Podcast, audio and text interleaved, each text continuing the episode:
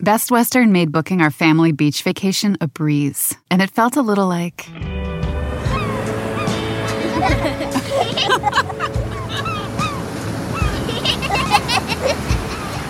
Time to go. Oh.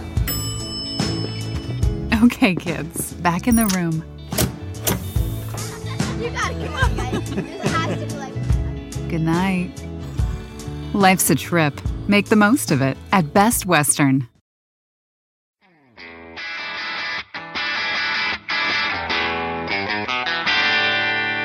Hey, math fans, Jason Marshall, Math Dude here with your weekly dose of quick and dirty tips to make math easier.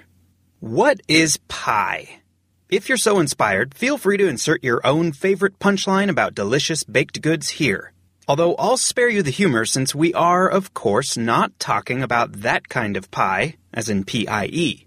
Instead, we're talking about pi, as in the 16th letter of the Greek alphabet. And our timing couldn't be better since we're fast approaching a pretty big holiday in the hearts of true math fans Pi Day on March 14th. Why all the fuss over a number? And why March 14th? Stay tuned for the answers. As you may have learned in school, but perhaps never fully appreciated, the origin of the number that we call pi for short, that's equal to approximately 3.14, has a very easy to understand meaning. To see what this meaning is, we're going to do a little arts and crafts project that you can complete using nothing more than a piece of paper, a pencil, some string, and a pair of scissors. Or, if you prefer, you can actually do the whole thing in your head. The first thing you need to do is use some string to help you draw a perfect circle on your piece of paper. Of course, no matter how hard you try, your circle won't be perfect, but if you're careful, you can do a pretty good job. To draw your circle, start by cutting about a 3 inch piece of string, or bigger if you're working with a piece of paper that's larger than a normal sheet of binder paper. As you'll see, this string is going to represent the diameter of your circle. Now, draw a dot near the center of your paper and pin the middle of the string down right on top of this dot with your finger. You can find the middle of the string by folding it in half.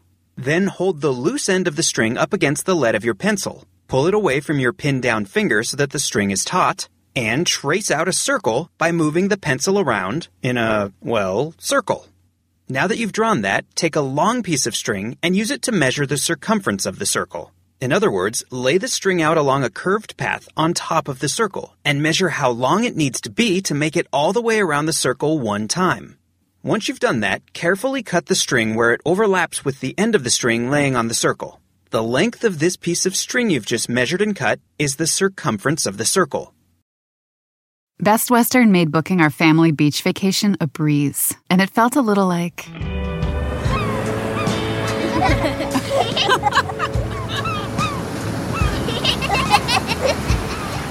Time to go. Oh.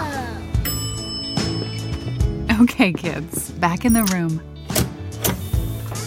You gotta come on, guys. This has to be like. Good night. Life's a trip. Make the most of it at Best Western. But what does this all have to do with pi? To see, start by laying that long piece of string representing the circumference of the circle out in a straight line. Then take the shorter piece of string representing the diameter of the circle, the one you used to help you draw the circle, and cut two additional pieces of string that are exactly the same length. Now line up these three diameter strings end to end along the circumference string and think carefully about what you see. So, what do you notice? Well, first of all, the three diameters aren't quite as long as the circumference. But we can also see that the circumference of the circle is quite a bit less than four diameters, which means we've discovered that the circumference of a circle is between 3 and 4, but closer to 3, of its diameters in length. If you use a ruler and measure things more precisely, you'll find that the circumference is actually a little longer than 3.1 diameters. If you measure even a little more precisely, you'll find that the circumference is actually a little longer than 3.14 diameters. And as we'll talk about in the future, you could keep going on and on making ever more refined measurements of this ratio. Does the number 3.14 look kind of familiar to you?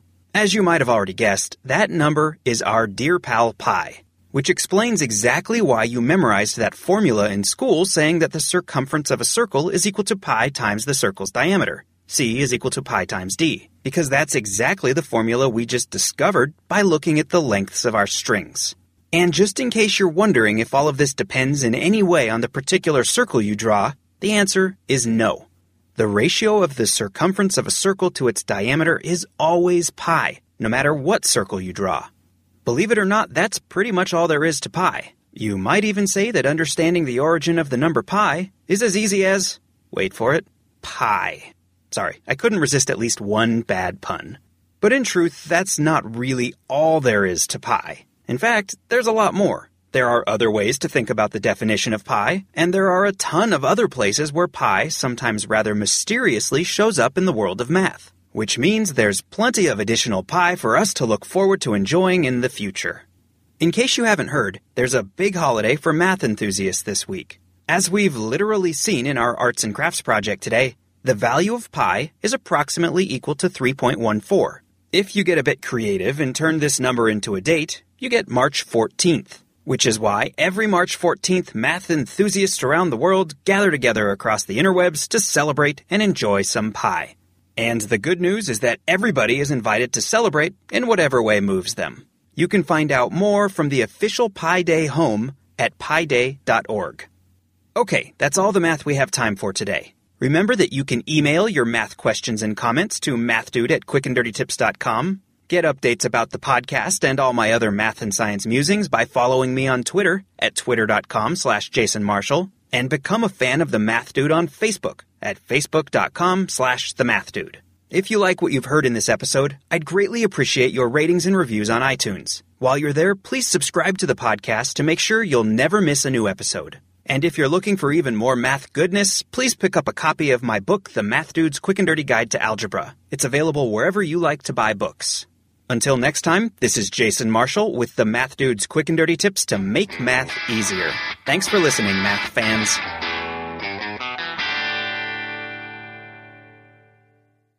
Best Western made booking our family beach vacation a breeze, and it felt a little like.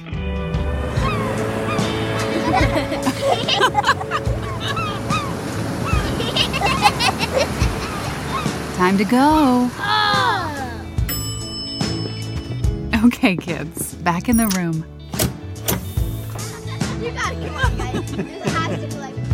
Good night. Life's a trip. Make the most of it at Best Western.